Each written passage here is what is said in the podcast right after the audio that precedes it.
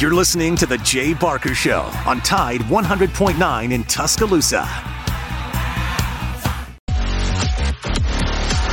Hey, welcome into the Wednesday edition of Big Noon Sports presented by Haley Sansing, Union Home Mortgages, Matt and Lars, as just mentioned. And Justin Jones is our producer for the final time as he is going to exit and go on to what we hope are greener pastures. And uh, we will talk at length with Justin and what a great contributor he has been into this show a little bit later in Big Noon Sports. First of all, let's welcome in Lars, who is currently cutting his yard. Uh, yes, I apologize. Uh, hopefully, it will be done here shortly. Uh, college football playoff rankings came out yesterday, Matt, after our show. Um, and were you surprised by anything? Uh, we no. got uh, uh, Ohio State. Um, gosh, excuse me, just just went down on me. Of course, um, Ohio. I, I actually just Ohio lost State, it. Ohio State, Georgia, Michigan, Florida State, Washington, all of which are undefeated. Then you've got one loss Oregon, one loss Texas, one loss Alabama, one loss Ole Miss, and uh, one loss Penn State. You know, Lars, about four or five months ago, you said there's a real chance that Alabama could not make the playoffs. And I kind of went, harumph. Winner of the SEC championship game should go to the playoffs. Well, I don't know about that. I mean, Alabama, like they did uh, about 10 years ago, has got to have some things happen in front of them. Um, they are not in control of their own destiny, and that seems difficult the team we saw beat LSU. But um, I have I've learned that I have to accept the fact that's a real possibility. Now it's likely two at least two of these teams are going to playing each other, right? But even in a loss, is um, Ohio State going to drop that far? If Michigan happens to beat them, vice versa. Um, I don't see Georgia losing. Um, Florida State might, but I don't think that their schedule um, is all that tough, including a championship game. So Alabama is obviously Lars. They need help, right? Uh, yes, they do. I'm sorry. I've got so much stuff going on in my house right now. It's unbelievable. But um, yeah, Alabama needs some help. There's no question about it because if Washington runs the table, they're going to be in. If Michigan or Ohio State runs the table, they're going to be in. If Florida State runs the table, they're going to be in. If Texas then ends up winning the Big Ten championship, or the, excuse me, the Big 12 championship, is there any argument that can be made to put Alabama in over Texas? I, I guess you could. I mean, Texas' lone loss is against Oklahoma, and Oklahoma has just fallen flat on its face. Um, in the eye test, you certainly would think if uh, Alabama and Texas were to play on a neutral field right now, that Alabama would be favored. But, you know, I think what trumps everything is the fact that Texas came into Tuscaloosa on a Saturday night in September and beat them pretty handily. And so uh, I think it was what the first double digit loss at home uh, Nick Saban's tenure at Alabama. I think that, or it's it's something like some crazy stat like that. So uh, unfortunately, you know, Alabama just has to. At this point, Alabama needs help.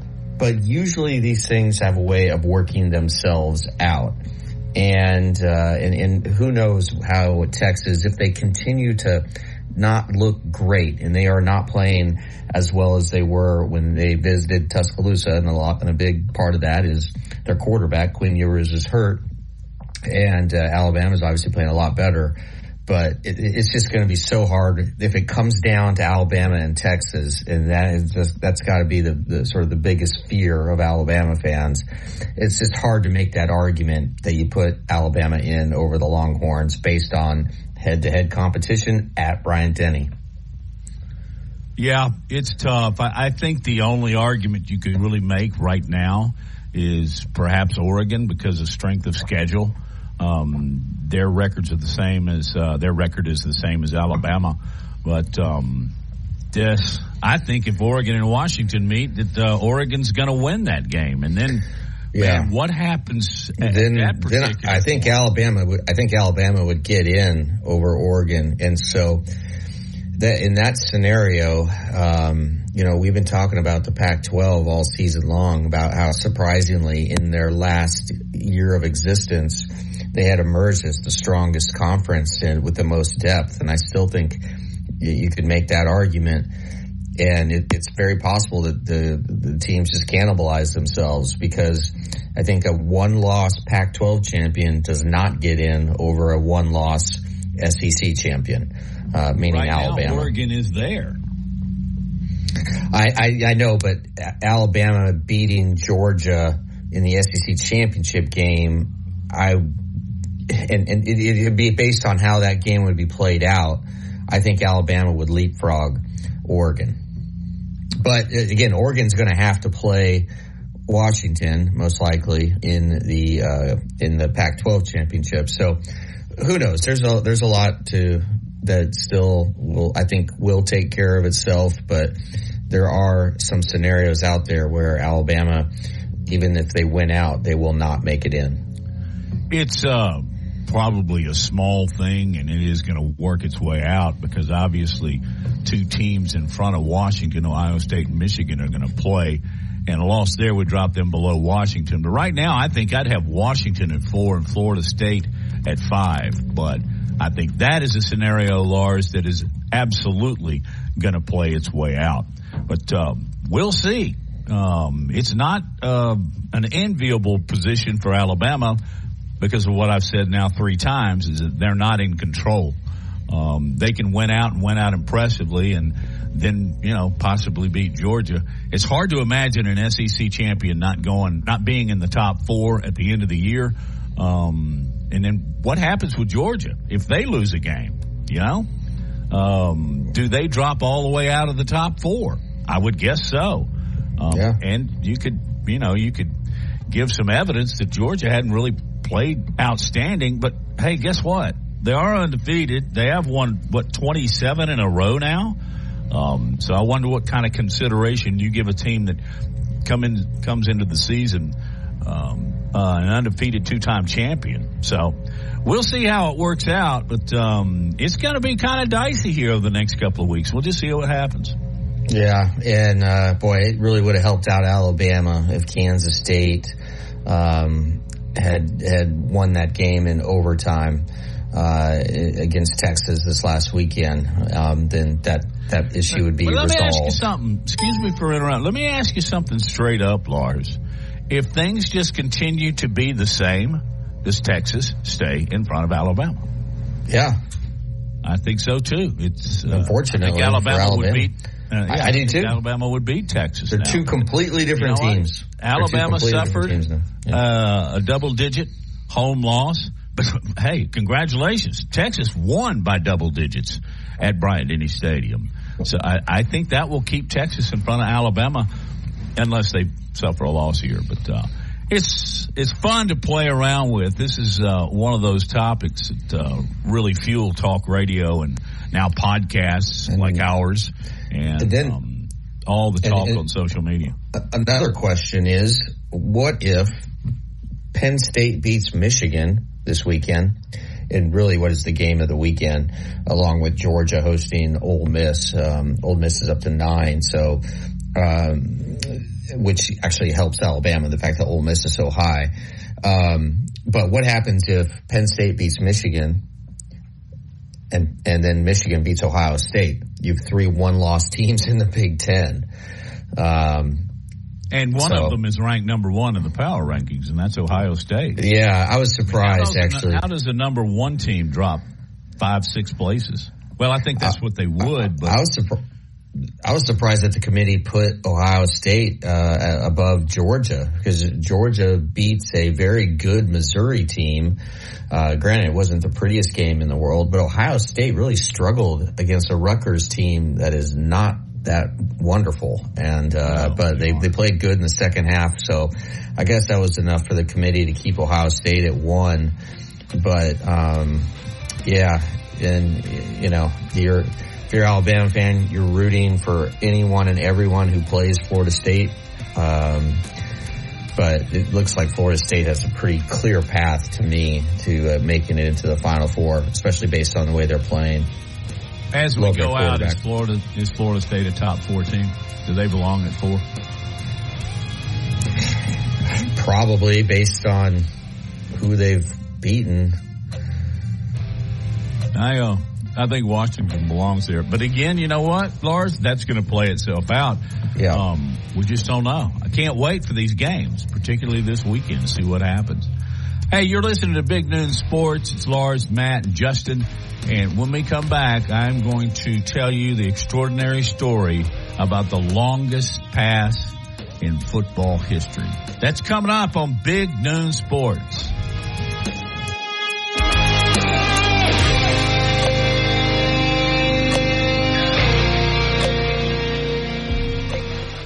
When Thompson is known as the Bama Broker. She's a Tuscaloosa native, an Alabama graduate, and the only realtor in town with Wall Street experience.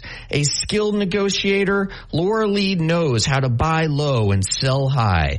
And the Bama Broker isn't just going to show you houses. No, Laura Lee is going to educate you on the market, guide you to homes that fit your budget, and teach you how to sell your home for its maximum profit.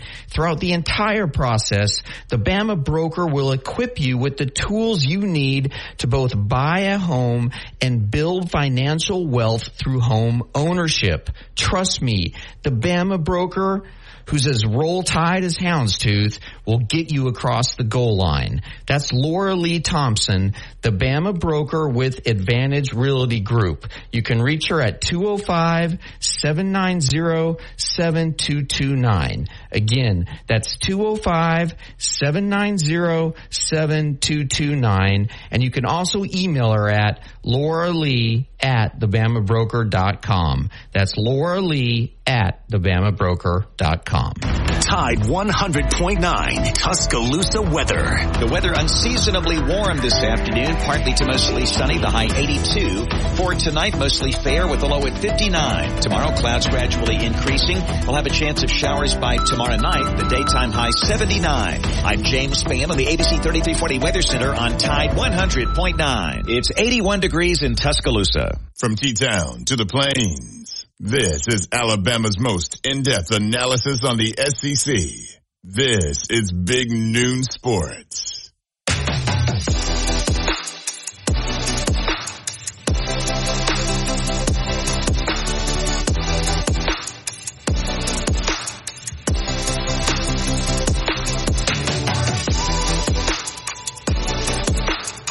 Hey, we're back on Big Noon Sports. Man, Lars, today, uh, as opposed to 81 yesterday, today it is a more crisp and fall-like afternoon, and that doesn't that doesn't stop the lawn work, does it?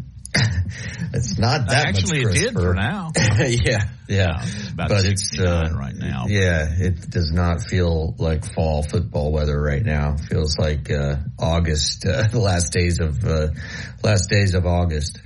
Um, I saw a story this morning on AL.com. Mark Heim seems to be able to pick these things off, and he is often a guest on the show. And this one is a real doozy. Um, it's a story that comes from the memoirs in a book published uh, by, not, she didn't publish it, but she wrote it, by Katie Britt, who is now the U.S. Senator. Um, her husband, Wesley Britt, uh, played at Alabama, and unfortunately, they were victims of the 2011 tornadoes. And she writes in uh, in her book, and Mark Heim picks off some of the quotes in this story. That um, they found part of their belongings, like a picture, a family photo of the Britts, was found in Rainbow City, which is 100 miles away. Uh, her law notes. Can you imagine being in law school and having all your law notes just tossed? That's tough. Um, yeah, that's tough. And so as the story continues, there's a football that was found 10 miles away from her home. And it was a cherished family, you know, souvenir, collectible. And it was found 10 miles. So that's the longest pass I've ever heard. You ever heard anybody mm-hmm. throw one? A tornado can throw a football 10, 10 miles and more. And that's a really cool, but it was returned to the Bryant Museum where it was on display and Wesley Britt saw it and said, Hey, I believe that's our families. But here's what makes the story just incredible. I mean, you're talking about the world working in a circle and through the hands of God. You know who found the football and put it in the Bryant Museum? Cecil Hurt. Unbelievable. That's just an incredible story, and it just goes to, um, I, I, guess, the karma that can sometimes happen, even in a disaster like the the tornadoes of Tuscaloosa in 2011. Um, but also good people. They, her wallet was tossed somewhere uh, tens of 20 miles away. Yeah, halfway across Somebody the state. returned it. Yeah. Somebody returned it with $20. Said, we hope you're all right. Here's your wallet. Yeah, there's some good people left in this world, Lars Anderson. Yeah, and um, it uh, it'll be really interesting. I, I'm, I look forward to reading reading her book, and it's called uh, "God Calls Us to Do Hard Things: Lessons from the Alabama Wiregrass." And uh, you know, my, my politics don't align with Katie's, but I certainly uh, appreciate her and uh, think she's doing a really good job uh, for the state of Alabama. And I think she's going to have that seat uh, for as long as she wants it, basically. But um, this is just it's a really uh, uh, I'm sure it's it's it, it, reads just according to the story again by Mark Heim that Katie really gets personal about um, you know her time at the University of Alabama and uh, and her experiences in Tuscaloosa and especially on that day and uh, on on on on April 27th 2011 um, I I'm you know what's even more impressive about this, uh, Matt, is I, I, don't think Cecil ever wrote about. Um, I don't this. think so either. I, at least I never heard about it, and certainly, you know, in all my research for the storm and the tide, if I had known about this story, I certainly would have put it Absolutely. in in the uh, in the book. And so, the fact that Cecil kept it, uh, you know, kept it private, I think, uh, speaks to his character. Well, it does, and nobody knows. Well, I guess there are some that know a little bit more, maybe not, about what happened in Tuscaloosa back in 2011 because your your book was a New York Times bestseller in the Storm of the Tide. So, um, kudos to all and all their memoirs and all their notes. And I just thought that was story because I remember Lars, when I was very, very young, it's the first major story I ever covered. I think I was 15 years old in Huntsville. And, you know, the 73 tornadoes that came through uh, North Alabama were, um, they were, uh, uh, they were tragic. I don't know as far as lives lost if it was um, equal to the day in 2011. But I remember reading later that uh, they found a check that somebody had written in Guin, Alabama, in Huntsville, Alabama. And as the crow flies, I think that's probably about 75 miles. And it was, I think, at that point in my life, I realized how absolutely ferocious tornadoes could be uh, to take something, you know, paper like, because it is paper, mm-hmm. and twirl it around for 75 miles and then just, you know, drop it in somebody's driveway. Oh, yeah, I mean, I had. This is not an unusual story as far as finding personal items uh, hundreds of miles away. I mean, just in my lawn, uh, in I was living in Homewood at the time. I there was a uh, paper with markings from Tuscaloosa ended up in my yard, and our buddy uh, Kerry Estes uh, in Birmingham he literally uh, in his front yard he saw a um, he, he was it was at you know because the, the, tornado passed about what ten miles north of uh, of Birmingham or or really maybe right. five and uh, but a uh, car battery fell from the sky in, into Kerry's yard in Birmingham car battery it's a pretty heavy item yeah heavier than a yeah. football and a check for darn sure yeah yeah I didn't know that Yep. Gary Estes found a battery. Yeah. In his yard. Who knows where that battery came from? I mean, one would suspect that, you know, a car, a car battery is, is not light. I, You know, I, I if don't it came know. from down the street. It just it shows you, uh, Yeah. what what these beasts The- can the- do. yeah. Oh man, just the the ferocity, 190 mile an hour winds. It's uh, It's uh, it's a fantastic story, and then it is literally topped by the fact that longtime writer, Hall of Fame journalist Cecil Hurt found it. yeah, There's something very appropriate about that. yeah, absolutely, and uh, yeah, so many stories from that day. So many stories, and and it's not just Tuscaloosa, as we know. There's so many other communities that True. were um, were devast- were devastated that day, and uh, and you know I I worry about the collective memory is starting to fade. At least from my perspective, uh, in, in being in Tuscaloosa, uh, you know, the current students were so young when this event happened. You know, they were 10 years old. Um, and, um, and the majority, as you, as you spoke to my class last night and saw for your, yourself, the majority of my students are from out of state. So they don't know anything about April 27th, 2011.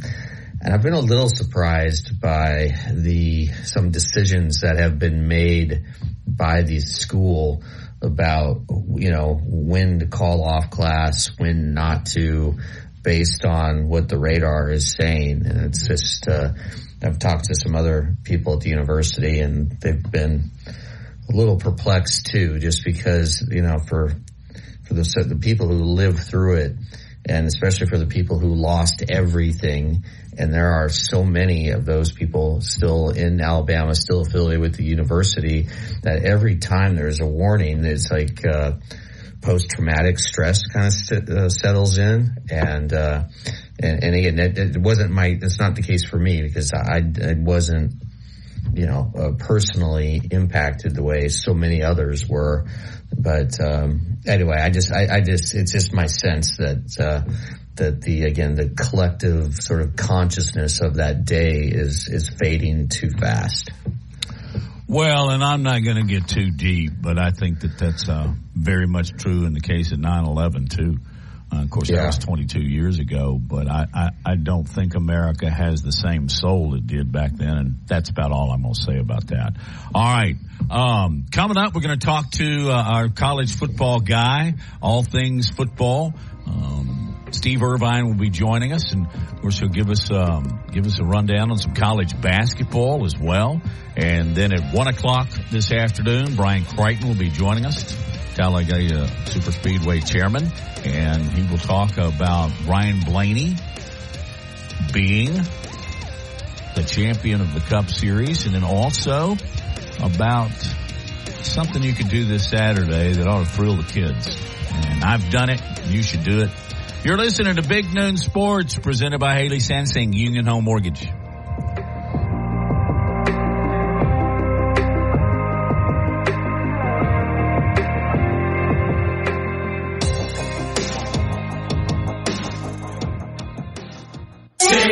From T-Town to the Plains, this is Alabama's most in-depth analysis on the SEC. This is Big Noon Sports.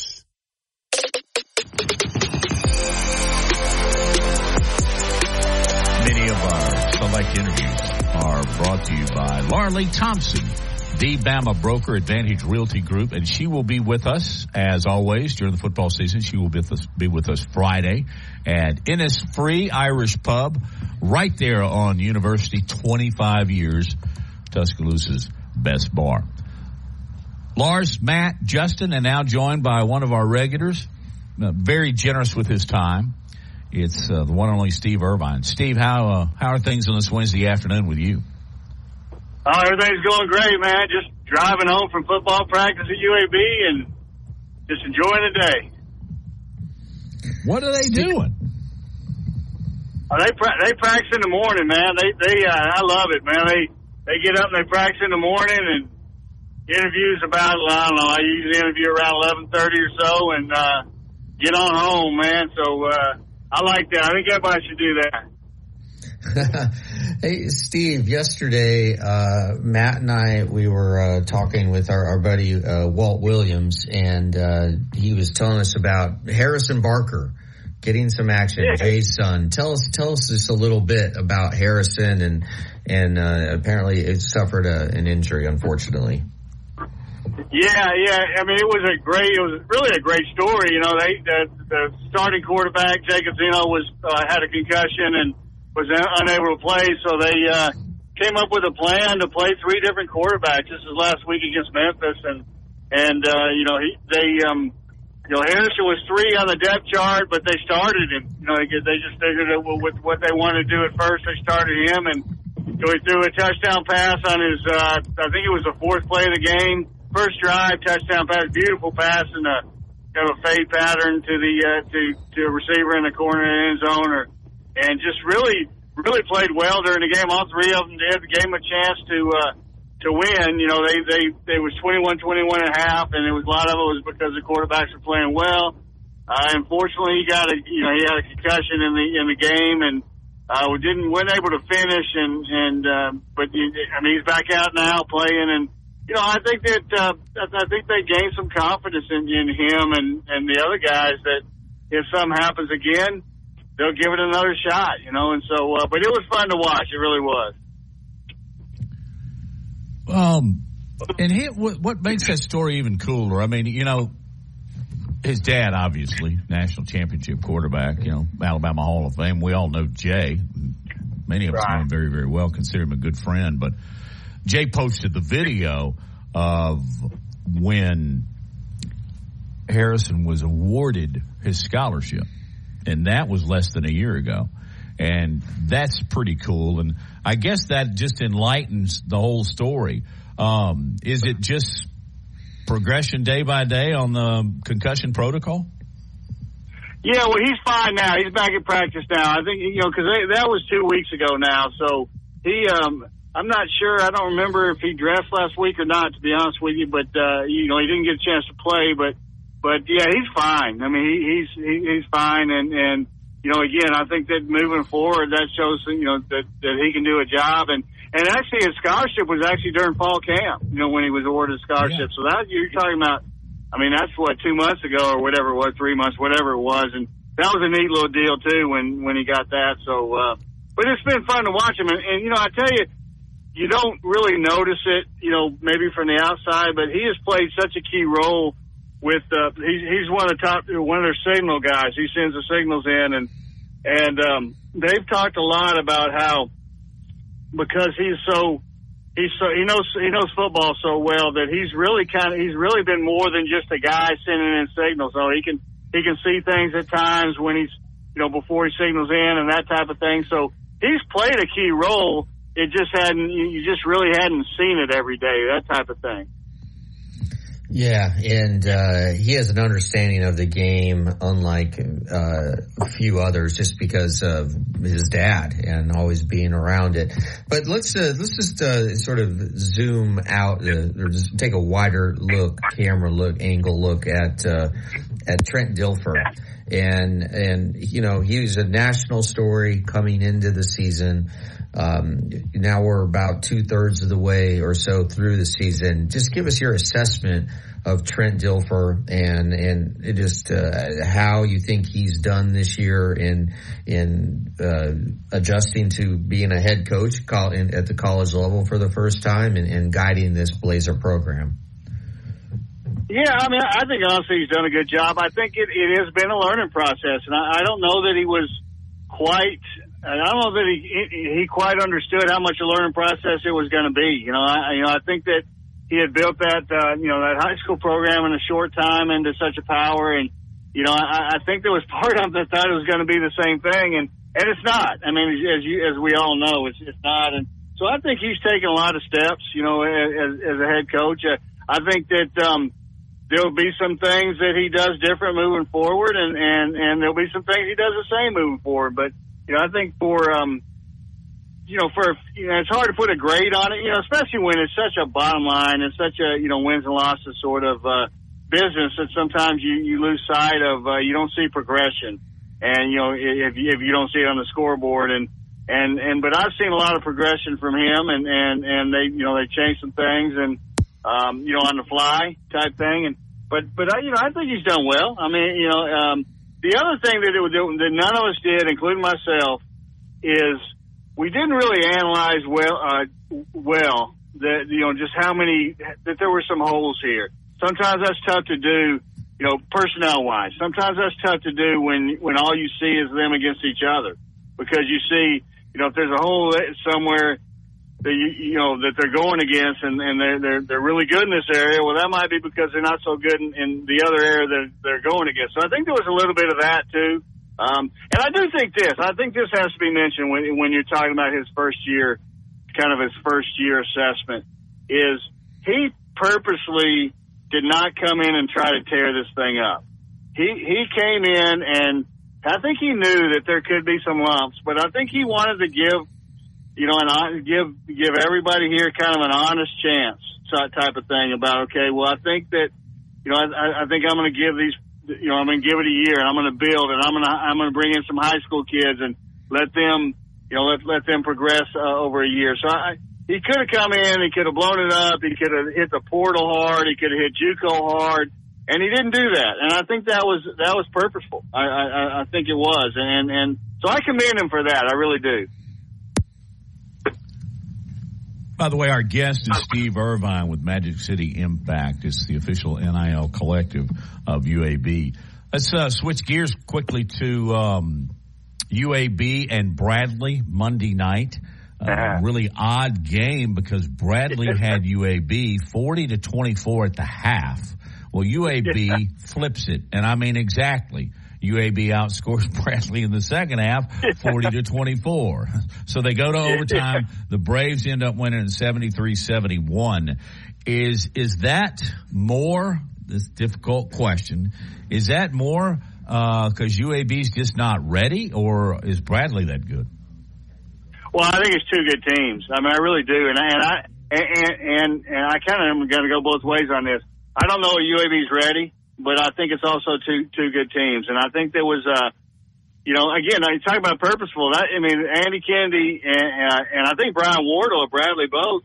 I think they both wanted a game like that. Maybe not as crazy as it was, but I think they really wanted to be pushed to see where they were. You know, and and there's a lot of questions that that you know that came out of that game for Andy Kennedy about you know moving forward, you know, certain guys and that type of thing. But but but I think it was. I think in the long run, you're going to see it was. It was a good game for both teams. It's a heck of a lot better if you win that thing. But uh, but it was. You know, I think I think you're going to learn a lot. It's a lot better than just rolling it out there and you know and playing. You know, somebody that you're going to beat by a lot, More and then you don't have any. Yeah, yeah. I mean, do something like that, and, and you know, and, and UAB's got to go play Clemson on on Friday, and if they win, uh, and then they'll play either Davidson or Maryland after that. So he wanted this to answer some questions before they went into that. And last night, a really good basketball game. Baylor, Auburn Yeah. kind of blew a lead, or Baylor just got hot, but they won that thing eighty-eight to ninety-two. And Yeah. the Tigers were up eleven at the half. But anyway, who wants to play basketball in Sioux Falls, South Dakota? Yikes! Hey, let's talk Alabama Hey now, basketball. my parents are from my parents are from South Dakota, Uh, there you go. I just can't and. I've I've, I've stayed many a night in Sioux Falls. It's have lovely. you, have you really? there you go. It's beautiful. It really is a beautiful place. The Holidome. When we get back, we'll uh the what is that? The basketball Ho- arena? Holiday, no, no, Holiday Inn, Oh. Holiday. There, remember when you were little and Holiday Inns had Holidomes?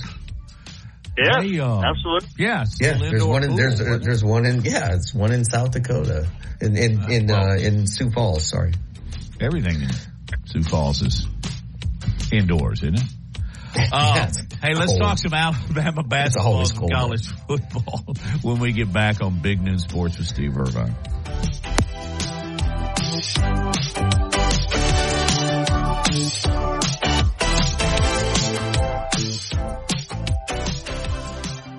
If you fish Tide 100.9 Tuscaloosa weather. The weather unseasonably warm this afternoon, partly to mostly sunny, the high 82. For tonight, mostly fair with a low at 59. Tomorrow, clouds gradually increasing. We'll have a chance of showers by tomorrow night, the daytime high 79. I'm James Spann on the ABC 3340 Weather Center on Tide 100.9. It's 81 degrees in Tuscaloosa. More big noon sports coming up.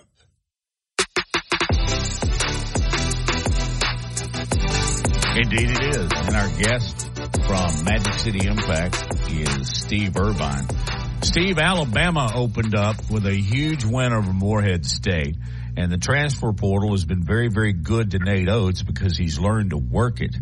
Um, there'll be a drop off because there's no Brandon Miller, but there's Grant Nelson. Whoa. Um, you had a chance to uh, look into and figure out what's going on in Alabama because it seems to me like Nate Oats is locked in to just produce teams like this every year. He knows how to work the transfer portal, doesn't he? Boy, he does. I mean, he does. There's no doubt about that. And you know, this day and age, you know, particularly in college, in, in college basketball, a little more because you don't need to, you know, you don't need to get a whole lot of them. I mean, you, you can have two, three, you know, two or three probably that then really make a an impact. And, and you can a little bit in football, depending on those who, who those two or three are. But you know, in football, you have to have a little more to make a huge impact. But but you know, with, with this, I mean, you bring in a Grant Nelson, you know, I mean, and and that changes things. I mean, it, it really does. I mean, it's uh, you know, Aaron Estrada. I mean, just I mean, just different guys you get, you know, that you can come and and and you can fill a hole, so to speak, uh, of, of of of guys that left, or you can bring something new type thing. And and but Grant Nelson, I, I was really looking forward to seeing him play. I was very impressed. Uh, you know, he's a guy. He's obviously he's a matchup guy that he's got a matchup problem for people, and so I think that uh, you know certainly you build around him and some other guys. Yeah, and uh, I think really impressive performance by Alabama right out of the gate. Um, all right, let's switch gears and go to uh, Crimson Tide football. Um, and just the uh, the transformation of Jalen Milroe from uh, not playing at all against South Florida, you know, struggling against Texas, and then basically being benched uh, in the South Florida game, to what we saw on Saturday night, which was um, just an absolutely electrifying player. The, and the amazing thing is, and you would never. I mean, I don't know if you would never, but it was hard to say this early in the year that you would ever think he was going to be looked like a polished polished football player this year. I mean, you really, you know, because there's just, such struggle early on, and um, but man, he's polished. I mean, it's not just an athlete running around out there like like he kind of was early in the year. I mean, he's he's polished. Uh, you know, just such a such a playmaker. Yeah, I mean, he's you know, and the other thing that I mean, Lars, if you think about it, would would could, would we have ever said that he's a Heisman Trophy candidate? You know, in the, early in the year. I mean, come on, and he, and he true, he, he true. He, talk, talk to Matt Coulter. we we talked to Matt Coulter about this, please. Oh, uh, Steve, earlier the week, Lars mentioned that, and I went, he's not going to win a Heisman, and and he is. Come on. I, I kind of went on. to Pshaw. I went to Pshaw way on it, and then the, like 15 minutes later, he found an article and. It, he's tenth in the voting now. So I'm And, telling and, you. hey, and, hey, and, and every single Matt. every single guest we've had, I think even Brando mentioned Milroe and Heisman in the same breath. I mean, who knows? You next have to. They- You you have to mention the way the way the Heisman is set up, and the way he's played as the seasons progress. You have to mention him as a Heisman candidate right now. Now, you, I'm not saying he's the number one guy, uh, but you know what? If we're sitting here after the SEC championship game and and Alabama's 12 and one. And and and they, and he's played like he's playing right now the, the the remainder of the way then you're crazy if you don't think he's a candidate at that point. You know what I'm saying? I mean, eh, yes, there's work left. isn't it? Is- cer- cer- have you have you seen this happen before, Steve? Where one game just absolutely changes the national perception of one player. I, I can't think of it. You know, I mean, I there's been times maybe you could think of it the opposite way, where somebody's, you know, they're talking about somebody as a candidate, and and then they have a really bad game, and you sort of they sort of fall off. Uh, but I, I, I, boy, that's that's maybe if we sit down and really brainstorm it, there might be somebody that you could say that about. But but off the top of my head, I can't think of anybody that um, that is uh, overnight type thing almost as as uh, nationally as uh now but but I, I think it's more than overnight if you really look at it obviously but but nationally sometimes it takes a game like that to to see I just think if you go back and really look at his progression it's been it's been amazing it really has and honestly I mean, it's easy to say now, hindsight and all that kind of stuff, but I think the best thing that happened to him was probably South Florida, you know, and, and yeah. that where, where it was taken away from. And I think that's probably what they were doing, you know, I mean, I really do. And not just for him, but just for the team, sort of a refocus sort of thing. Um, you know, and, and they got through it and, and that's good. But, uh, I don't know. I, like, like I say, I thought in my head, I can't think of anything right now. Uh, do you think Alabama could go toe to toe with anybody in the nation right now? Yes, I do. Because I, I think this. I think that, that that when you are used to finding ways to win, like they had to do, they like they've had to do really, all, really all, all season long. I think you can go toe to toe with anybody. I really do. When when you when you have that, when when there's, it doesn't always have to be pretty, and it hasn't always been pretty. There's no doubt. But I think when you get that mindset in you, you're going to find a way. Now, might, might not be the same way every week, but you're going to find a way. And I, I kind of think that's where this team is right now. Do you think um, this uh, game on Saturday against uh, Kentucky, uh, Alabama, I think right now is at a, a 10 point favorite. Um, and uh, Alabama's not played in Lexington in uh, a decade. And so I, I, this is a really big deal to people in Kentucky. Do you think there's a, this is a dangerous game for Alabama? I think so. And I think a lot of it is coming off, you know, beating LSU and, and just everything that went on with that. There's a little bit of, uh, you know, there's got to be a little bit of letdown, I would think. And, and, you know, this is, this is Kentucky's last home game. Uh, you know, they, uh, so so it's a senior. I'm sure it's senior night and look, but I'm sure it's senior night and uh, or senior uh, senior day, whatever. And and so I, you know, I think that there's a little bit of that. Uh, but but I just think you know I like the way Alabama's playing right now, and I think they'll be able to overcome that.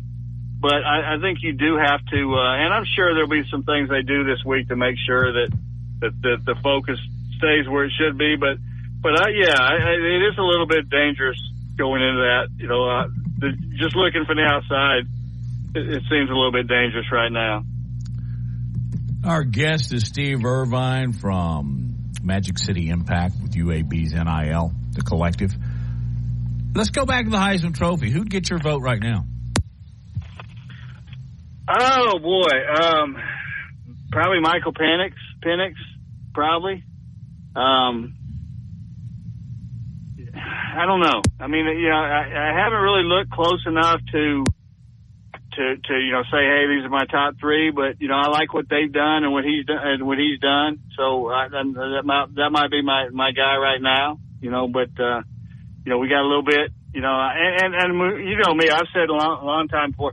I don't I don't like you know I don't like to I don't like to make predictions. I don't like to you know I, to, to me it, it's I want to see body of work. You know, the, I mean I'm talking about the whole body of work before I really say for sure who I think, but um, right now maybe him. Yeah, and uh, I think Bo Nix is right there, and um, yeah. o- Oregon is is playing really well, and I wouldn't be surprised if Penix and Nix meet in the Pac-12 championship game. Winner of that game potentially uh, goes to uh, college football playoff, and like we said in, in round one when it was Washington, Oregon, like this is going to go a long way to determine who is going to be the front runner for the Heisman. And if there is a rematch, I really think that that game could determine who wins or who loses, uh, not just the Pac-12, but also the Heisman yeah. Trophy. Yeah, and I totally agree. And then, you know, and I, you know, you think back to that game and, you know, Oregon, Oregon outplayed Washington that day. You know, Oregon should be the one sitting here right now with, you know, undefeated and, you know, just didn't kick the field goals. And, you know, just, uh, you know, I really thought that Oregon outplayed them that day. And, and I thought Bo Nix really played well. But, you know, hey, it is what it is. You know, Analytics. I, I, don't get see. Dan. I, I just didn't get Dan Lanning and that uh, the field goal fiasco. I, I, I, I don't. I don't know. I just I'm not a huge fan of analytics. No, I'm not either. And and and, and the thing is, I mean, you're sitting there thinking that you know that that really could have been a ten to twelve to fourteen point win. You know, if you take those field goals and some things change and you know, you, you know, you really kind of win that game by, you know, double digits maybe. And, you know, and then what, what's, you know, what's the narrative then? But, you know, but the great thing about college football is, is, you know, at that level is, is you, you can play your way back into it, you know, if you, if you do things right. And so they still have a chance. I, you know, I'm, I'm sure, I would think, I would hope that Dan Lanning learned from that day, but I, you know, I don't know, but I would hope he did. Hey, Thank you so much, Steve, for spending 30 minutes with us. Uh, we really appreciate it. Tell everybody where they can read your material these days. Yeah, MagicCityImpact.com. Uh, like I say, we cover we cover UAB more extensively than anybody, and really have enjoyed our uh, our time there. And uh, so that's where you that's where you can see our stuff. Well, it's always a pleasure. Hello to your family, and uh, drive safely the rest of the way home. Appreciate it very much. All right, man. Appreciate you guys. Thank you, Steve. Uh, coming up, let's uh, let's take a few minutes and talk some NASCAR, and particularly a, a, special, another special weekend event that you can enjoy on Saturday. Brian Crichton, the president of Talladega Superspeedway, will be with us in just a couple of minutes. You're listening to Big Noon Sports.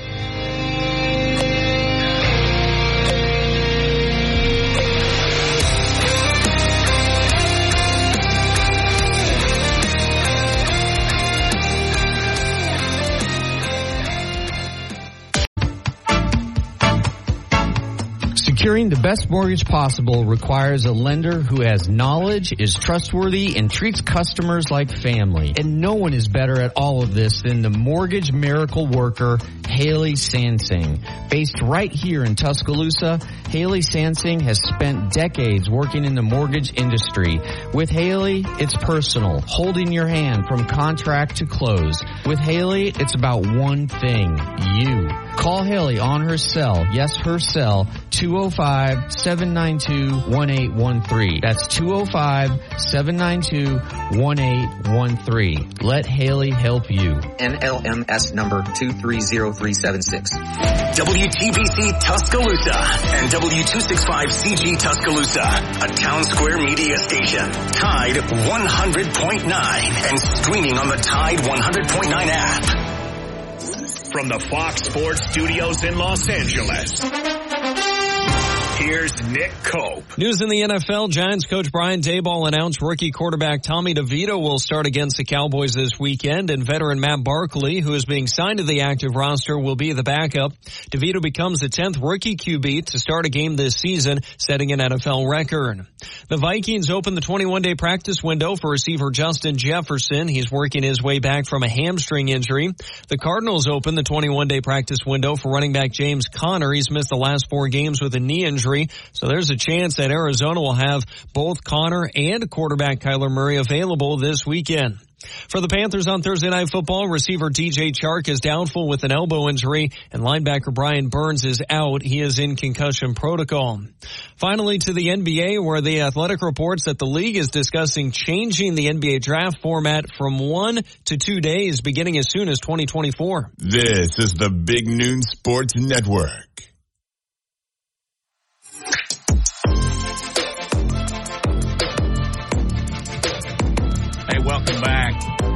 We've gone through our halftime adjustments. Not that we needed it. It's Matt Coulter, Lars Anderson, Justin Jones, and now joined by the president of the Talladega Superspeedway, Brian Crichton. Brian, how are you today? Matt, I am. Uh, I'm doing wonderful. How are you? That's just it's terrific. Um, it's like we're coming up on the spring race with the with the rep, with the weather we've got here. I always love this event that you're having I, I love the event that you're having on Saturday, and I, I think that there's going to just be a minimal chance of rain, but this is a great event. Go. But uh, laps for charity, $50 donation, get you a, a lap at the Talladega Super Speedway. And I've done this with my children. I've done this with my grandchildren. It's just wonderful. And the, the deal, Brian, if it just the overall event and the chance to drive around that track in your own car, if that doesn't excite you and compel you to go, I can't explain exactly how much fun it is. Can you? No, it's it's difficult to do, and that's why we encourage everybody to come out. Uh, every single penny, the fifty dollar donation that gets you three laps around the racetrack, every single penny goes to Toys for Tots this coming up Saturday. So we do this four times a year. Uh, it's been tremendously successful. Last year we raised over fifty thousand dollars for the four charities um, that benefited from it, uh, and it's just great. It's you know, you cannot explain going around the racetrack on 33 degrees of banking on this massive super speedway until you do it. And once you do it, you it, it's this aha moment of you know truly putting yourself in the driver's seat of what these NASCAR drivers do at 200 miles an hour with 39 other cars around you. It's pretty much insane. Yeah, and uh, one time I was in a golf cart with Tony Stewart, and uh, he decided to, hey, we're gonna we're gonna take the we're gonna take it into the corner here, and uh, you know I don't know what the minimum speed has to be to make it without fl- flipping over, but um, Tony barely maintained that because when you are going through that banking it's just like you're looking up Mount Everest. Uh, it, it is, uh, it is truly uh, a spectacle. When, when, when, was your first time around the track uh, with a driver in, uh, in, in one of the uh, in one of the Cup cars? So I, I've been around. I worked at Chicagoland Speedway. I've worked at Daytona, and obviously now Talladega. So I've been around each of them. Um, you know, I try to limit my time uh, in the passenger seat with the driver because they like to absolutely scare the pants off of you. Oh, yes. So I'll always remember the time with uh, Carl Edwards down at uh, in Daytona, and by lap two, I was screaming to get out. Um, you know, I like to have control of the car and holding onto that steering wheel uh, and knowing what the car's doing. Um, but it's been fun. I can't even imagine Tony Stewart in a golf cart at Talladega. And to answer your earlier question, it's kind of an urban legend, but in that golf cart, he's got to be going pretty good to, to you know keep it on that track.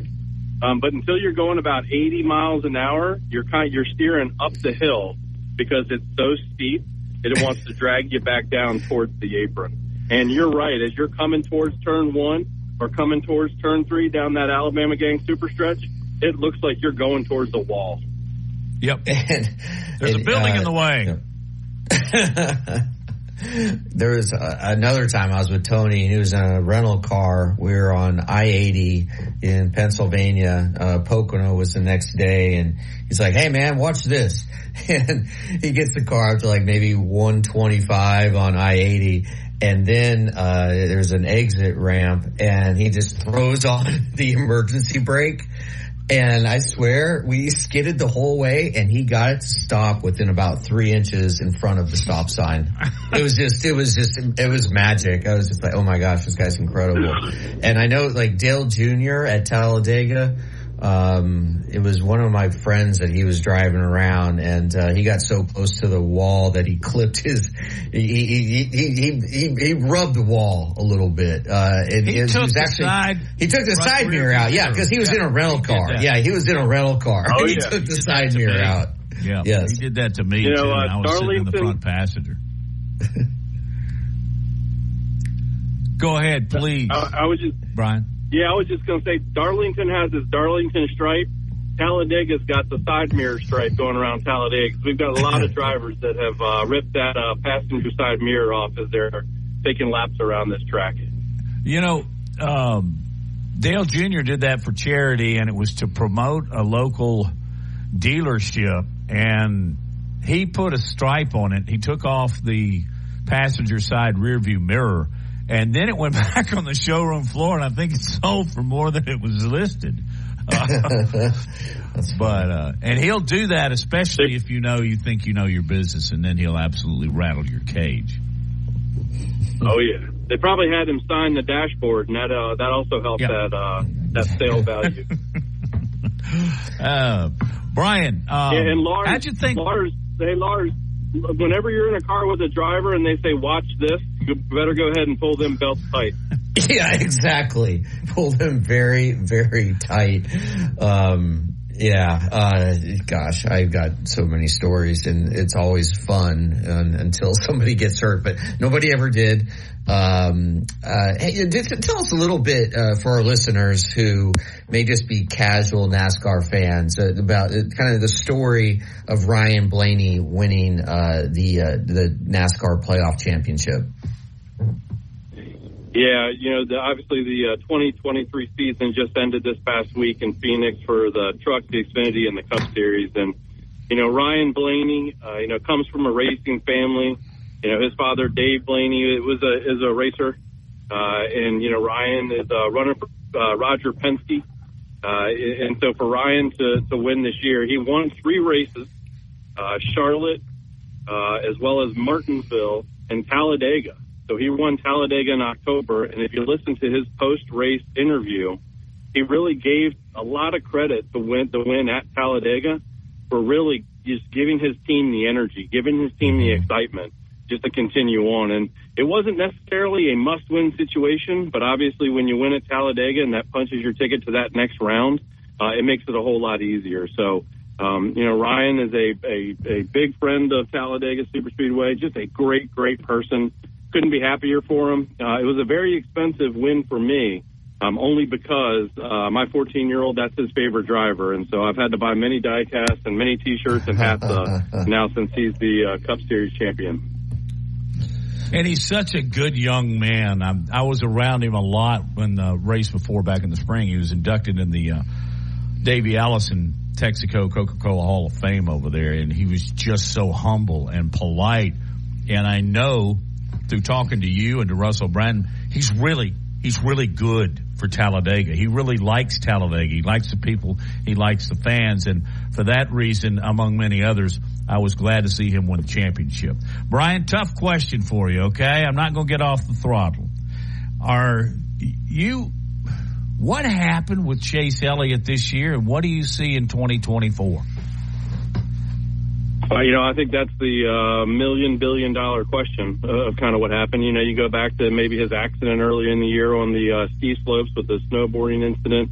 Um, and just maybe the team just never kind of gelled after that, after being out of the seat for a little while. But, you know, that's something for chasing the, the Hendrick team, you know, really to, uh, to expand on. Um, you know, he, he, he ran good at, at times and, uh, other times it was just kind of a mystery.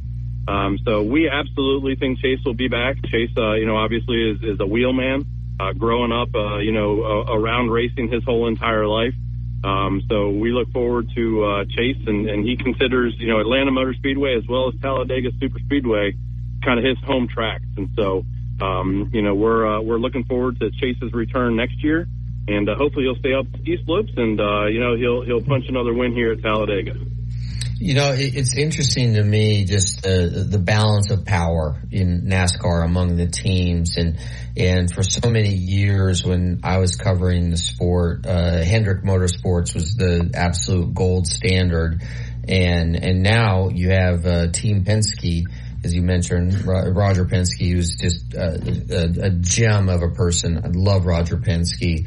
Um, uh, now they've won back to back titles with uh, Joey Logano last year and Blaney this year, and also Ford this year swept the uh, the whole uh, the, uh, swept all three series right with uh, Cole Custer and Ben Rhodes uh, winning in Fords. So just give us your analysis, kind of the, the, state of the sport when it comes just to the the the the teams. Yeah, from a team perspective, I think that next gen car that rolled out two years ago has really kind of laid, uh, leveled that playing field. Um, you know, as they used to say, uh, you know, money buys speed. Um, but with these cars now, it kind of levels that playing field out. Uh, and so the teams can't invest too, too much money into it because a lot of the, um, you know, different, you know, parts of the car are, you know, kind of standard and coming from, you know, one manufacturer. Um, you know, so I think that's kind of, that's helped to, to level the field uh, you know, that whole brand new car and everybody's still learning it. You, you are seeing from last year to this year kind of those, you know, more powerhouse teams, whether it's, you know, Penske or Hendrick with uh, William Byron winning six races. you know, they're kind of rising back up to the top just because of the, you know, probably all of the different assets and all the different people they have, personnel they have on those teams are helping them figure uh, figure out these new cars a little bit quicker. So um, I, I absolutely think that's done it. And there's just so many great drivers that are out there too through all different ranks um, that helps helps level that playing field too. But very very competitive. Our ticket sales continue to be strong. Uh, so a lot of excitement in NASCAR right now. Brian, before we let you go, tell everybody what to do, how to show up, and proceed with their $50 donation to Toys for Tots and their own personal car lap at Talladega.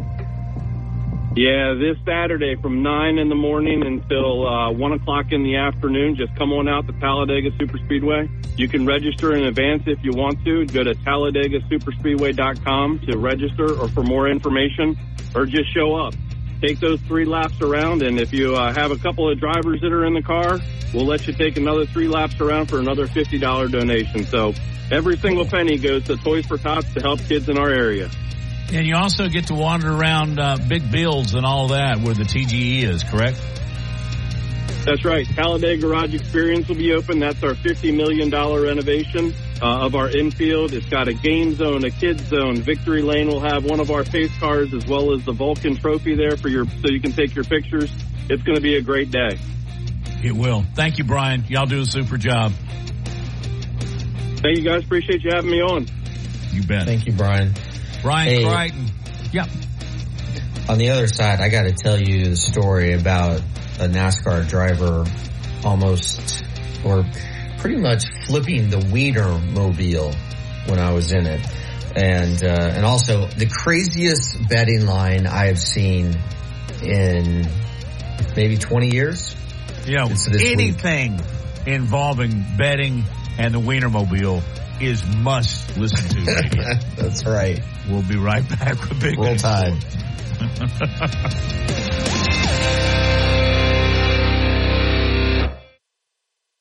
100.9 Tuscaloosa weather. The weather unseasonably warm this afternoon, partly to mostly sunny, the high 82. For tonight, mostly fair with a low at 59. Tomorrow, clouds gradually increasing. We'll have a chance of showers by tomorrow night, the daytime high 79. I'm James Spann on the ABC 3340 Weather Center on Tide 100.9. It's 81 degrees in Tuscaloosa. Covering SEC sports like kudzu on the roadside. This is Big Noon Sports.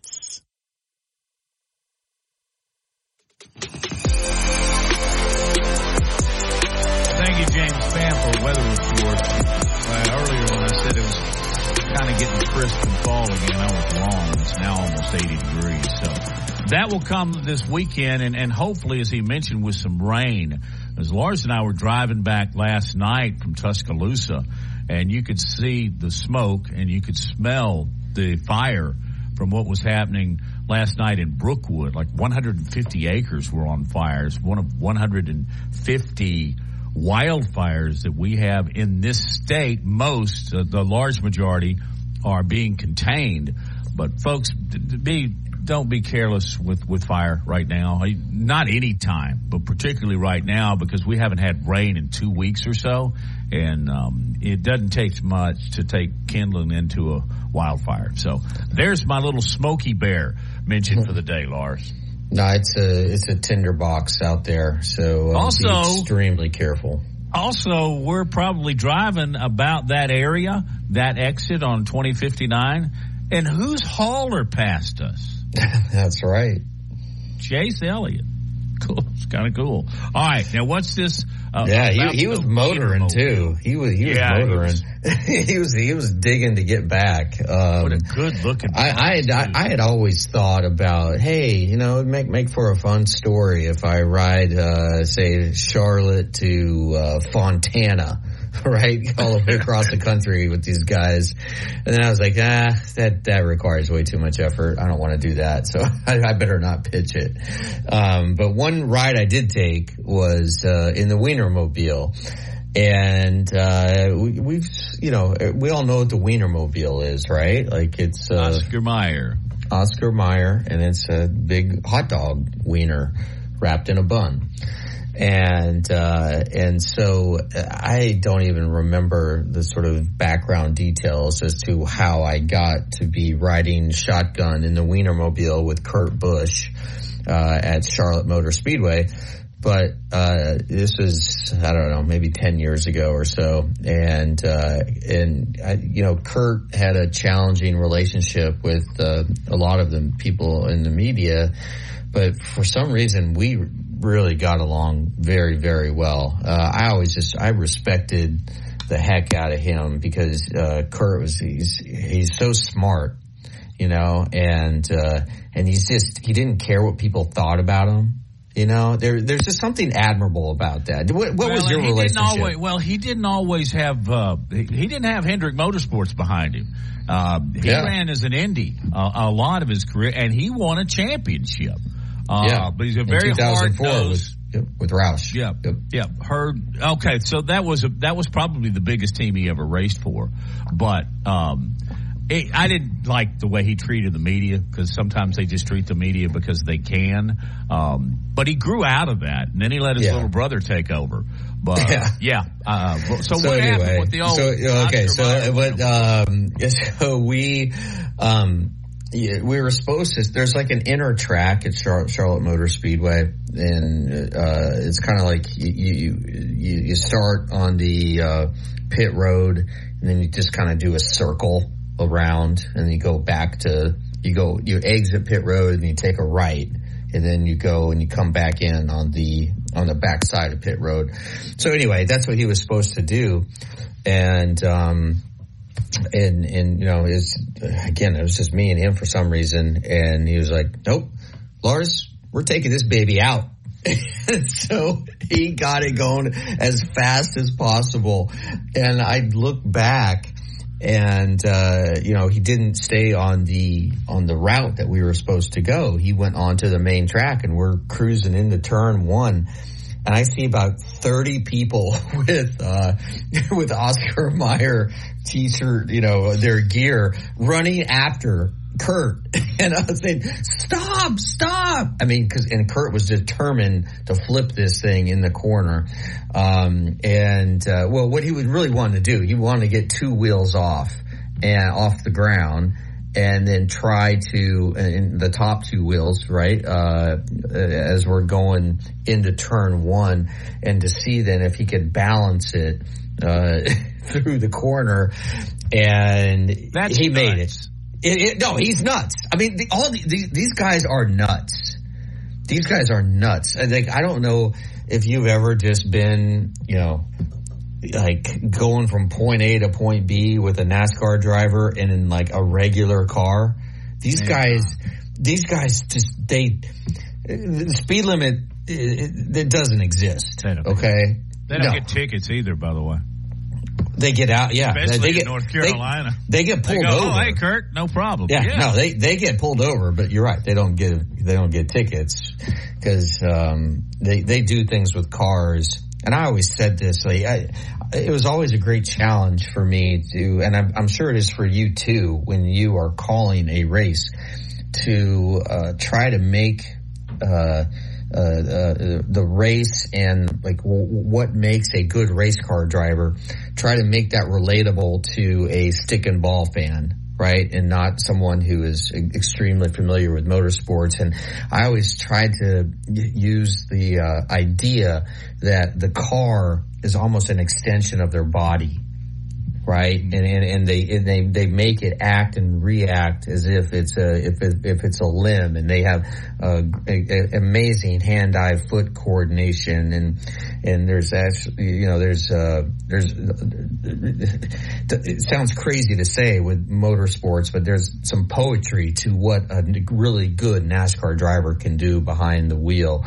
And so anyway, Kurt got it and he was able to get the, the, the top two off just for a little bit. And right when I thought we were about ready to, you know, topple over and maybe die, uh, he got it back on the ground. But what a way to go! How would that obituary read? I know. I've always, yeah. There were a couple times when you know I flew on with Tony Stewart and on his helicopter, on a helicopter, or on or on a, a, a jet you know, di- with different drivers. I'm like, man, if if this thing goes down, like in the New York Times story, I don't get mentioned until like the sixth paragraph. Have you ever thought that? Like, this is not the way I want to die. Hey, I'm an afterthought. As, as long as we are literally going down this road, two quick stories. Richard Petty in North Carolina was once given a ticket because somebody was going slow in the left lane, and he didn't just tailgate him; he got up on him and gave him a bump at about eight miles an hour. I mean, could you imagine being that car? Uh, and also, in reference to to your um, hand-eye eye-hand coordination, um, they did some kind of a survey on different athletes and what they possessed. And one of them was about eyesight. And I think they got a couple of drivers. Darrell Waltrip was one of them. And he was the only one other than other NASCAR drivers that could do this. And they had them stand over a, a record player with a 45 on it. Okay. No other athletes could read the label as it turned at 45 RPM except for NASCAR drivers. And that Wow. just gives you an idea literally of how focused they are. That's Okay. really that's really interesting. Yeah. One more question for you: Why is it you think that it, it's like age forty two uh, is when you or forty one you really see a dramatic diminishment of uh, of performance in the very elite of elite drivers. Dale Earnhardt Sr. was different because at age 50 he he finished or age 49 he finished second in the standings, and at age 50 is when uh, he was going to try to become the first 50 year old to ever win a championship, and that's when he passed away at Daytona. But it, is it because just uh, is it a diminishment of the hand-eye foot coordination? So is it is it an athletic or is it sort of like, you know what? I've been in, I've, I've hit the wall so many times. I know what it feels like. So I am not willing to put the nose of my car in a precarious situation that could end up with me hitting the wall at 150. I think it's the same reason that you don't see quarterbacks in the four, at age 45, with the exception of a guy like Brady. I think your athleticism diminishes over time. That is what happens with the human race, whether you like it or not, whether I like it or not. But it happens, and that more than any other reason is why you see these guys. They get around 40 and they likely retire. Now they'll still go out and run. Kenny Schrader's still running races, but uh, they're on shorter tracks and feature events and that kind of stuff. So, all right, we did the NASCAR thing. Yeah. Now I, need- oh, sorry. I'd love to talk. It, this is good Oh, I could, we could do this. We could talk I, I got NASCAR. one more. I got one more really good story about an RV at Talladega, and I'll share that with you. And then Lars is going to get into this IO Rutgers over under, which is just uh, hard to understand. You're listening to Big Noon Sports.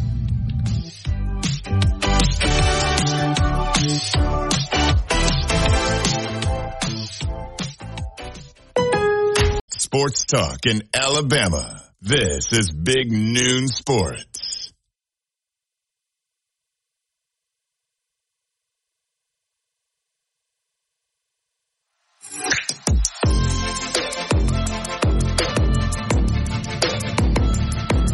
Welcome back in Big Noon Sports. I was getting coffee. Sorry, All right. Jeff. Before we get to Robbie, uh, who is uh, called in, Matt, uh, share your uh, uh, your anecdote, your driving anecdote, your shit All right, tale. this is uh, this is about the guy that started it all, and I don't know if you ever had a chance to be around him, but I did, fortunately. Big Bill Senior, Bill France Senior, he started this all. He's the one that had the dream of bringing of uh, bringing NASCAR to Talladega. But word is, when it first got surfaced, and you know they had some controversy about the asphalt, you know, the track itself coming apart.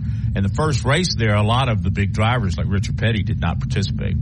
But anyway, it, the, as the legend goes, and I think the most of this is factual, uh, Bill France Sr. had his RV uh, at Talladega, and he said, I'll go show you if it's going to come apart. I'll take this RV around the track.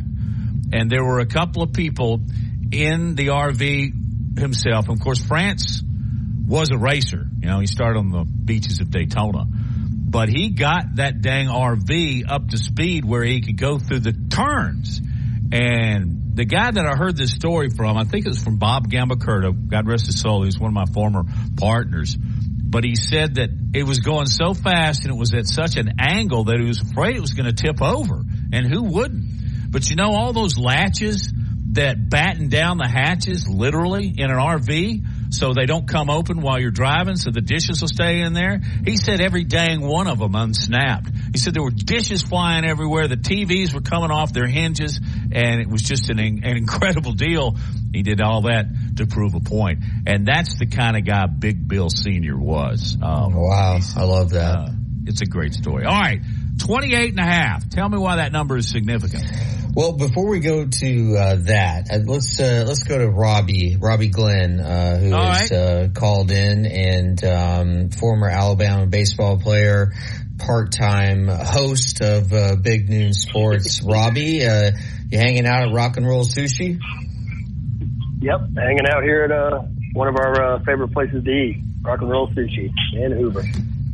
Awesome, man. And hey, uh, you sent me some amazing information about Striker Strong. Um, first off, let, tell our listeners who may not be familiar with uh, your son Striker and what Striker Strong is.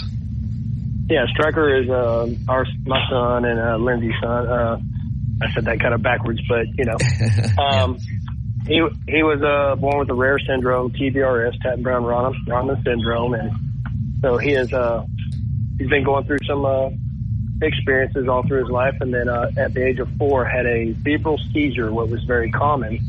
Ended up uh, throwing up and aspirating, and when he did, it stopped his heart, and uh, now he has an anoxic brain injury. And so we have been dealing with that for four and a half years, and just just trying to enjoy what we have with him. Um, as you know, it's, it's a lot of work.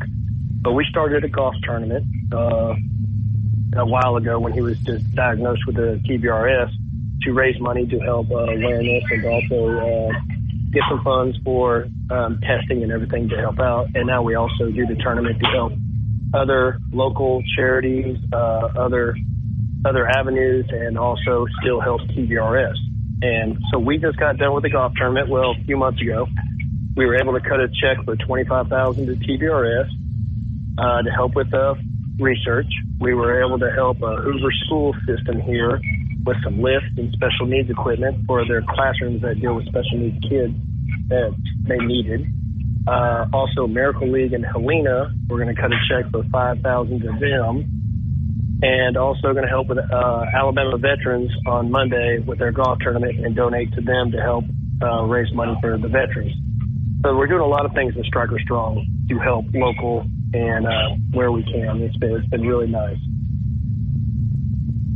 It's a cool thing, and uh, especially in really like the involvement of Veterans Day, and uh, hope everybody yeah has more than a moment to appreciate what happens on Saturday. As we should celebrate 365 days a year, but Veterans Day is this weekend, so that is all. Cool. It is, and so. Veterans Day is very special to me. I got a, I got a very large military family, and I had just lost my uncle, who was a major in the Marines, and I lost him a couple months ago. And so, yes, um, this veterans, I'm going to celebrate him and everything he meant to me in my life, and how he he basically was like another father to me and raised me. So, definitely going to help anywhere we can with these veterans. And uh, yes, uh, this weekend, so get out and support your veterans because uh, they supported us all this time. Uh, Robbie, uh, Justin was just uh, telling me about uh, Alabama baseball getting uh, cranked up here. Uh, you're obviously former baseball Alabama baseball player. just give us an update on on what's going on with the Alabama baseball team. Well, I'll tell you what. I mean, they're they're actually just finishing a great fall season. Um, I was unfortunate I couldn't. You know, you know how hard it is for me to get to certain events, but you know, following them and keeping what they did against Auburn in their preseason game and just how many home runs and how the pitching did. You know, they don't like to show final score, but it looked like they wore Auburn out pretty good. And uh, then Florida State to come in, who's a national power always. year in and year out. And then I see how many home runs they hit against them and how the pitching did. So I'm assuming they did well. Now they just wrapped up the uh, the Crimson and Gray, and I know it was one and one, and I did not get to see yesterday how it ended. Who was the came out on champ? But uh, I'm looking forward to this year to see how they how they play. They got a lot of talent, apparently a lot of bats, and Vaughn's just uh, come in there and got them excited. I do like the way Coach Vaughn has reached out to every former player in an email, text, or whatever he has done to get in touch with us and wants us back to campus, get involved any way we can, and be a part of the of the team that is we're like a family. And uh, but that's awesome for him to do that. Hey, before we let you go, Robbie, I don't think I've ever asked you this question. If I have, I apologize because I don't remember. You played college baseball at Alabama, and then you played some minor league ball. Name a couple, of few of the players that you faced that were on the diamond. You opposed or played with? Uh, well, I mean, of course, I'm going to name some of the guys I played with, with Frank Menechino and Joe Vitiello was some of the best players I ever played with, and Philip Doyle was one of the better ones too, uh, Ben Short. But going against, uh, I would probably have to say the best kid that I went against, he was a freshman at LSU when I was a senior. And I knew he was going to be good, and that was Todd Walker. That, something about the way he could play, he was phenomenal. And look what, how, how long career he had. So Todd Walker was probably the one I went against that I, thought was one of the best. Um, Anybody in the minors? Um, Alan Newman was comes to mind. Uh, yeah, uh, Chris Snopek was another one. Played at Ole Miss, and I played against him in the minors. He played with the White Sox organization for a while.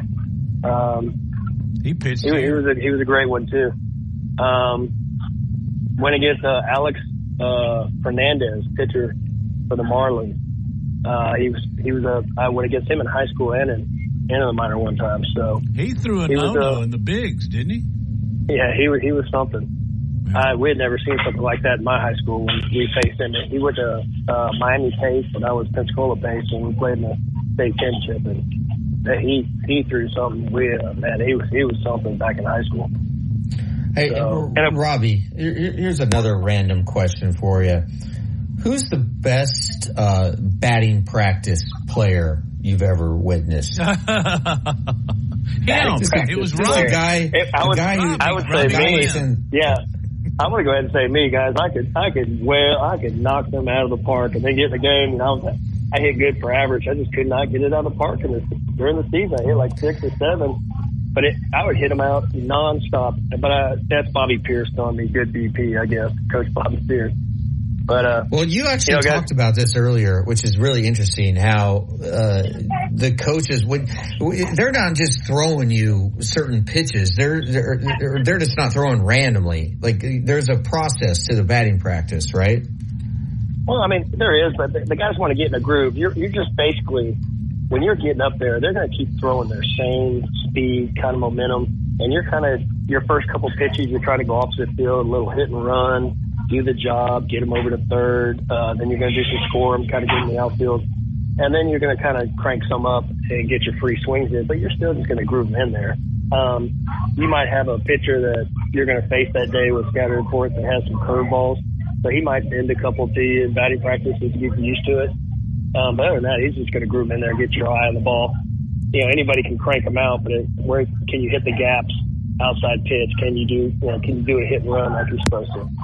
So I mean, you're also you're you're you're a big golfer. Is there a, is there a similarity between being uh, you know the champion on the uh, driving range as, as being the champion of, in, of BP? Yeah, something about a driving range, wide open, right? So you can just take a full swing, but then you get on the fairway, it's a little narrow, got some trees, got some houses, try and dial it in, or you got some water you got to clear. Yeah, it's a little different. It's a mental, it's a mental thing. so, hey, Robbie, hey, great stuff. But hey, uh, guys, I'll, I'll see y'all Friday, but also, is this is it not crazy that the year that we're going to have before we have the 12 team playoff, everybody's talking about this 14 playoff because it's exciting. There's so many games to watch this week and next week Yeah. of who's going to get in. Nobody would be watching Miami, Florida State this week if it wasn't for a, if it was a 12 team because they already know Florida State's in. This is going to be So a fun you, weekend to watch are you football. advocating? Are you advocating for um, status Keep quo? four keep it keep it at four, even though Alabama could be on the outside looking in. It, they could be, but I mean, it makes it exciting. If they just keep winning, I mean, no telling what's going to happen. This makes it fun. Everyone's going to be watching to see what Washington does at Utah this week. No one would care if it was a 12 team because they're both in. You know, Good point. I don't know. I think if you This is if awesome. you add twelve, then you have the thirteen through the twenty that are doing the same thing that we are now. Yeah, basically, uh, yeah. Do you know who This- wins this is awesome. overall? You know who wins overall? TV. TV. Oh yeah, TV is going to be what? Money. Yeah, everybody's looking to watch Pac-12 and everything this weekend. Robbie. Yeah. Thank you. Yeah, I mean that's a, I'll- that's I'll a see great point, Robbie. No, uh, yeah, great talking to you, Robbie. But Matt, that's a great point. Yeah. Would Alabama fans really be would people in the South be as interested in what goes on with Washington and Oregon this weekend? We haven't if been it was before. A, if it was an 18 playoff. I don't know, uh, but apparently we're going to see. Not this year. We'll see how 2023 bears out. We'll wrap up this Wednesday edition of Big Noon Sports with a big salute when we get back.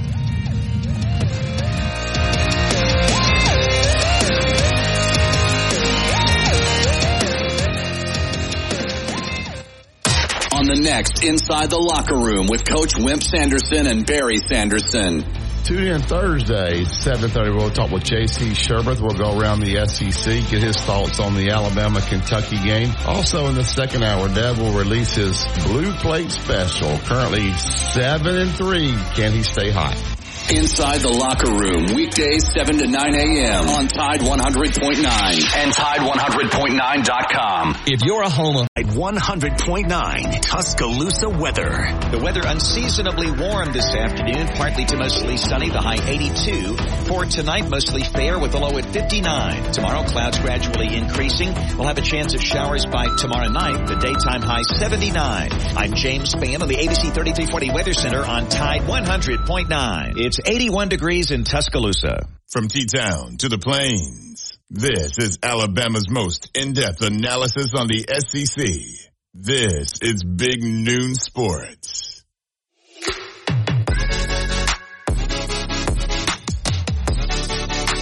Hey, thanks for tuning us in today. Big Noon Sports. And while we are carried by affiliates, well, first of all, Tide 100.9 and WTBC 1230 there in Tuscaloosa, others in East Alabama. Our producer of this program for the last few months has been Justin Jones. And, um, this is Justin's last day. And, uh, Lars and I just want to take a, a moment and just tell you how much we appreciate and thank you for all you've done and what a real professional you have been early in your life in a business that tries your nerves every single hour. but anyway, Justin, um, let it be said that you are going to be sorely missed.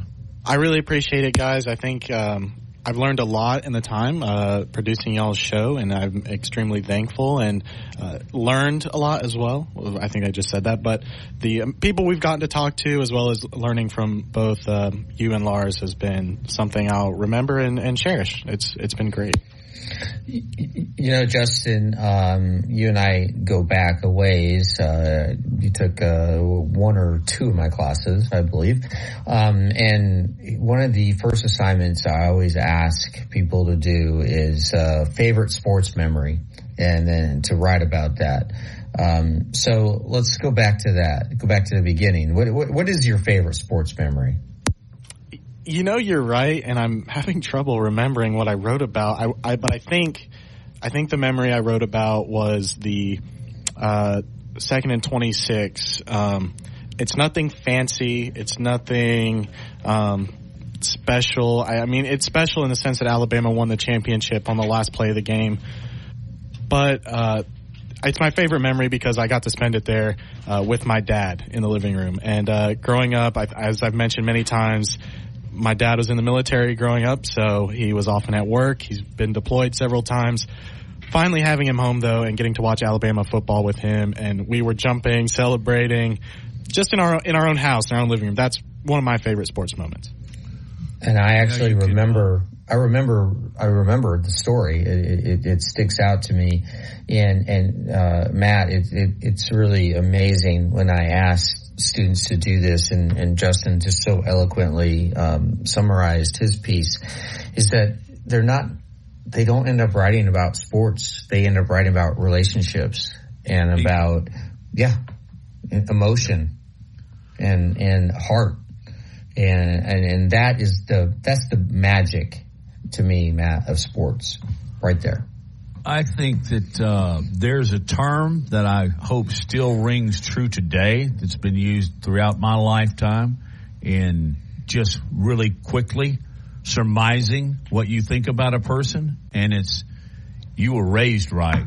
And I think that falls all over you, Justin. And you just explained it and detailed it by talking about your relationship with your father.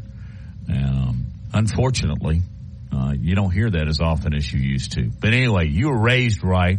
Go play golf with your dad and, and enjoy your time. And I think that there are really bright, or bright sunshines in your future.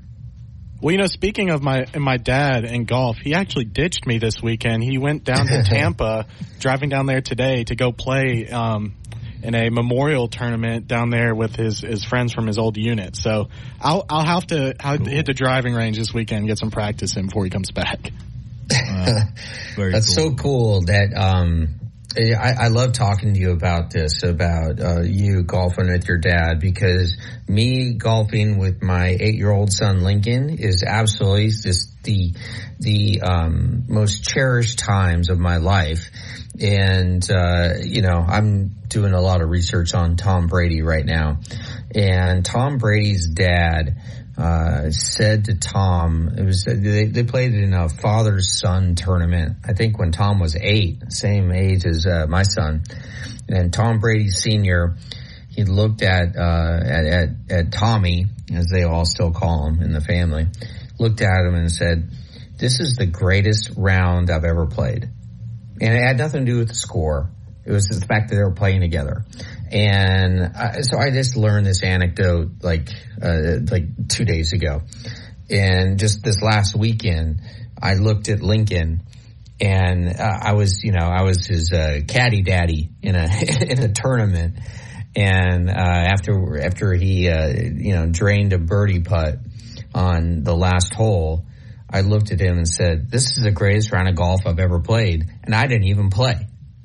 And so, th- I mean, that's just, it's just like, it, it's universal of, of what sports can do to foster and build and nurture and, and uplift relationships. And it doesn't have to be with just your dad. That's where you top. But I mean, you, you got two or three really good friends that enjoy their company. You go out and you play golf.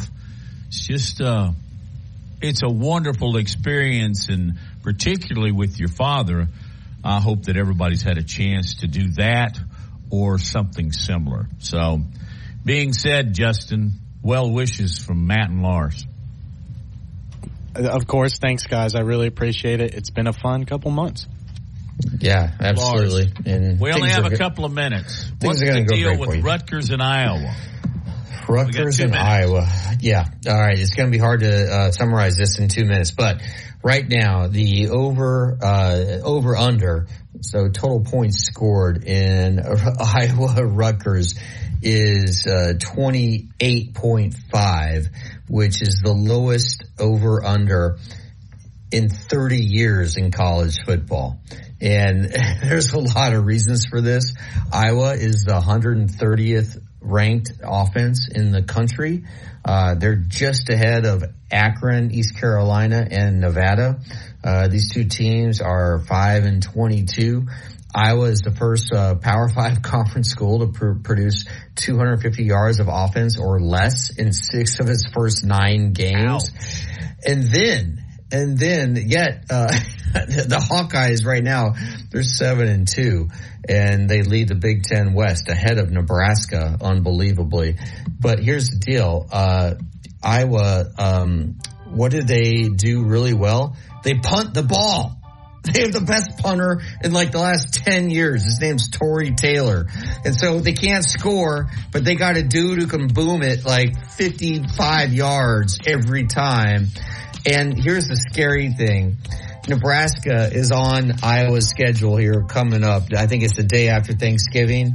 And Nebraska's, and of course everything circles around Nebraska, Justin. That's why we got to finish it off this way. Nebraska's offense is so pathetic that this spread, the lowest over under in history, it may even go lower when Iowa plays Nebraska. That's I think we're, it's going to be an over under of like 27. This Iowa team is one Gene Stallings would absolutely love. He'd like a little bit more offense, but the field position game, uh, it in the trenches. See you, Justin. Love, love you, Justin.